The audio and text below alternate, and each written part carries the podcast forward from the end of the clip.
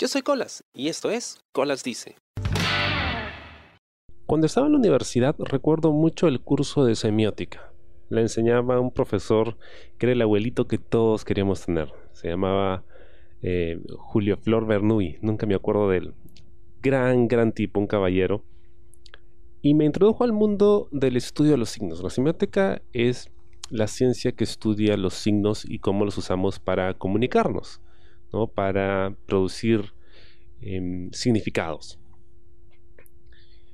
Y de pronto empecé a entender que todo lo que nosotros hacemos es producir significados, contenidos, ¿no?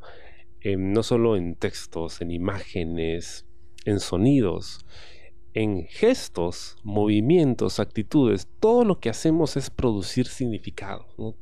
nosotros somos un signo, representamos algo o tratamos de simbolizarlo a través de eh, un producto, ya sea eh, la voz, un sonido que produzcamos, algún gesto, video, un podcast, lo que sea.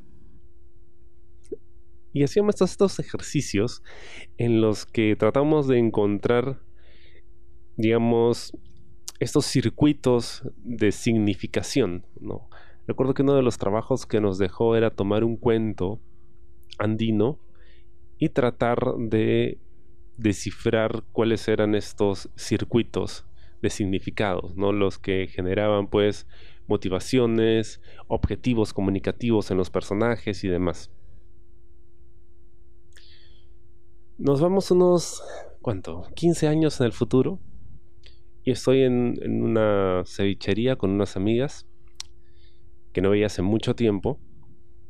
Una de ellas se había traído a su enamorado, gran tipo. Y estamos en una mesa, estamos conversando, esperando que traigan la comida.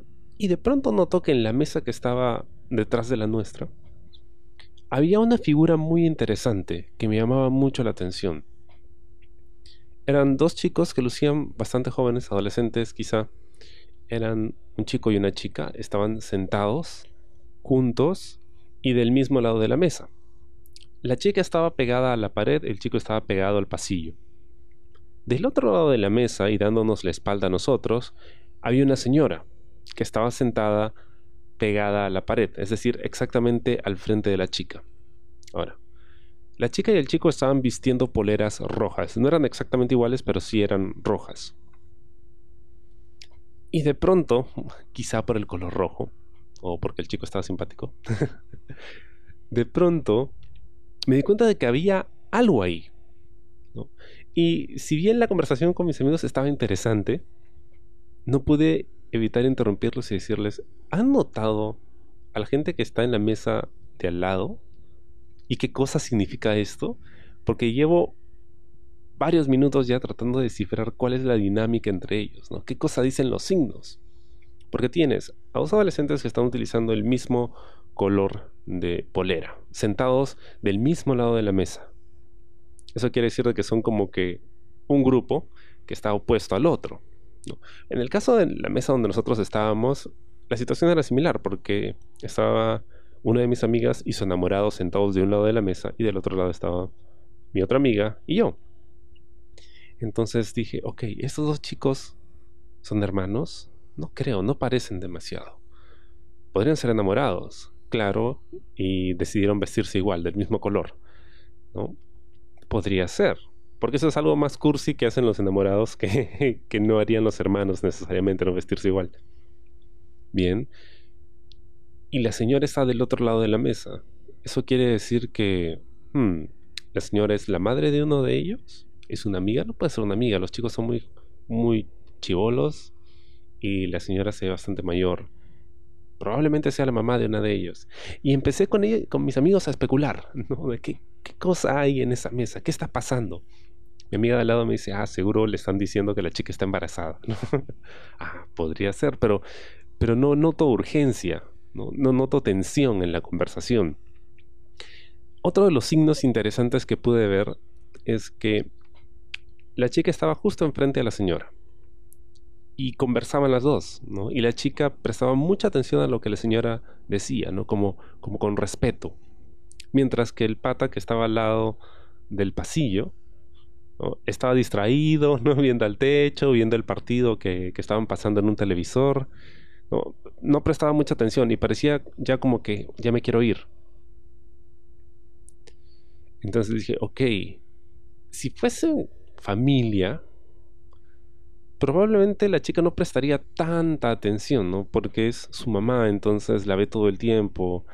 Es muy extraño que, un familiar con el que vives todo el tiempo te cuente algo tan interesante como para prestar tanta atención, ¿no? Porque ya les has escuchado todas las historias. Por otro lado, si fuera mi familia y me está contando algo que la verdad no me interesa, probablemente no le haga caso, ¿no? Me distraigo con cualquier otra cosa. es lo que suele pasar precisamente por eso, porque lo veo todo el tiempo, me cuenta todo el tiempo. ¿Qué cosa me está contando aquí que no me está contando en la casa? Había otra capa de significación, ¿no? Y mis amigos especulaban, ¿no? No, de repente esto... Sí son hermanos, ¿no? Y han venido a comer con su mamá. No, pero es que, nuevamente, podría ser si es que el chico no estuviese tan distraído y la chica prestase tanta atención. Es más, le digo a, mis amigos que eran pareja, ok, cuando ustedes salen a comer con los padres del otro y los padres les hablan, ustedes no ponen atención porque obviamente si fuera su familia probablemente ni caso le hacen, ¿no? Pero como son los padres de su enamorado o enamorada, pues por un tema de respeto tienes que prestar atención, ¿no? Que era lo que estaba viendo en la mesa. Entonces dije, ok, vamos a esperar a que se levante la señora porque necesito verle la cara para poder saber si hay un parecido con alguno de ellos y determinar si es la madre de alguno de ellos o es una persona X. Efectivamente, la señora se para, va al baño, regresa. Dije, ok, la señora se parece más al chico que a la chica. Entonces, me dije, bueno, tiene sentido. La señora es la mamá del chico han venido todos a almorzar, seguro porque es o cumpleaños de alguien o porque la señora quiere conocer a la enamorada de su hijo. Y por eso es que ambas se han sentado frente a frente para poder conversar, ¿no? porque el interés relacional está entre ellas dos. La madre quiere ver si la enamorada de su hijo pues es una buena chica y la chica quiere ganarse la aprobación de la madre, que es importante. El chico obviamente su madre no tiene nada que hablar con ella y además pues toda esa situación puede ponerse incómoda, ¿no? Porque tu mamá y tu enamorada hablando de ti es, es incómodo, ¿no? Además que la que paga ahí es la mamá, ¿no? Entonces, y esto lo sabe uno por las convenciones sociales que cuando tú estás con tu pareja, ¿no? Tú tratas de ser como que, o sea, demostrar que tienes poder adquisitivo y ser como que quedar bien, ¿no? Que yo, yo te invito, ¿no? Yo pago. Pero si está tu mamá ahí, tu mamá paga por ti, te hace sentir como que niño, ¿no? Como que, como que todavía estás bajo las faldas de tu madre. Y estás con tu enamorada ahí al lado, a la que tratas de impresionar. Entonces, se hace incómodo. Se hace incómodo. Y llegué a toda esta conclusión porque yo estuve en una situación muy similar. muy similar hace muchos años. Entonces dije, ok, lo que acabo de hacer es semiótica, cuando me puse a pensar. Tenía una serie de signos y estoy tratando de interpretarlos en todas las formas y posibilidades que pueda haber, hasta que encuentre una que me parezca no solo la más lógica, sino que tenga probablemente alguna relación con algo que yo he vivido y que sé que puede pasar.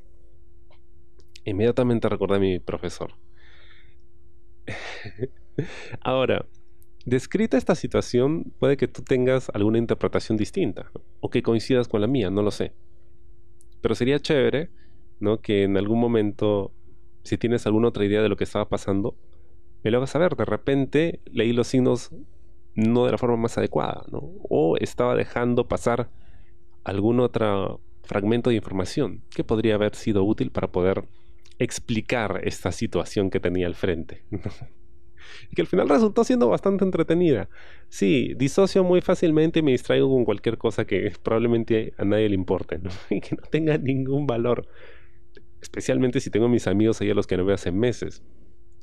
Aún así, pues ese tipo de cositas y quirks creo son las que me hacen como soy y no dejan de ser entretenidas.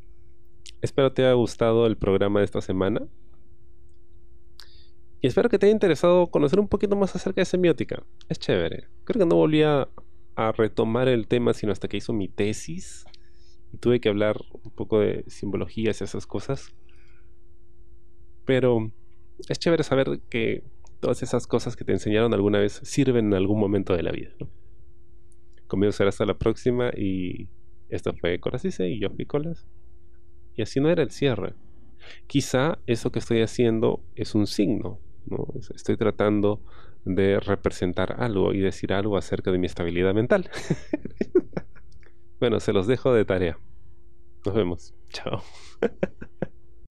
¿Te gustó el programa? Sí. Suscríbete y comparte.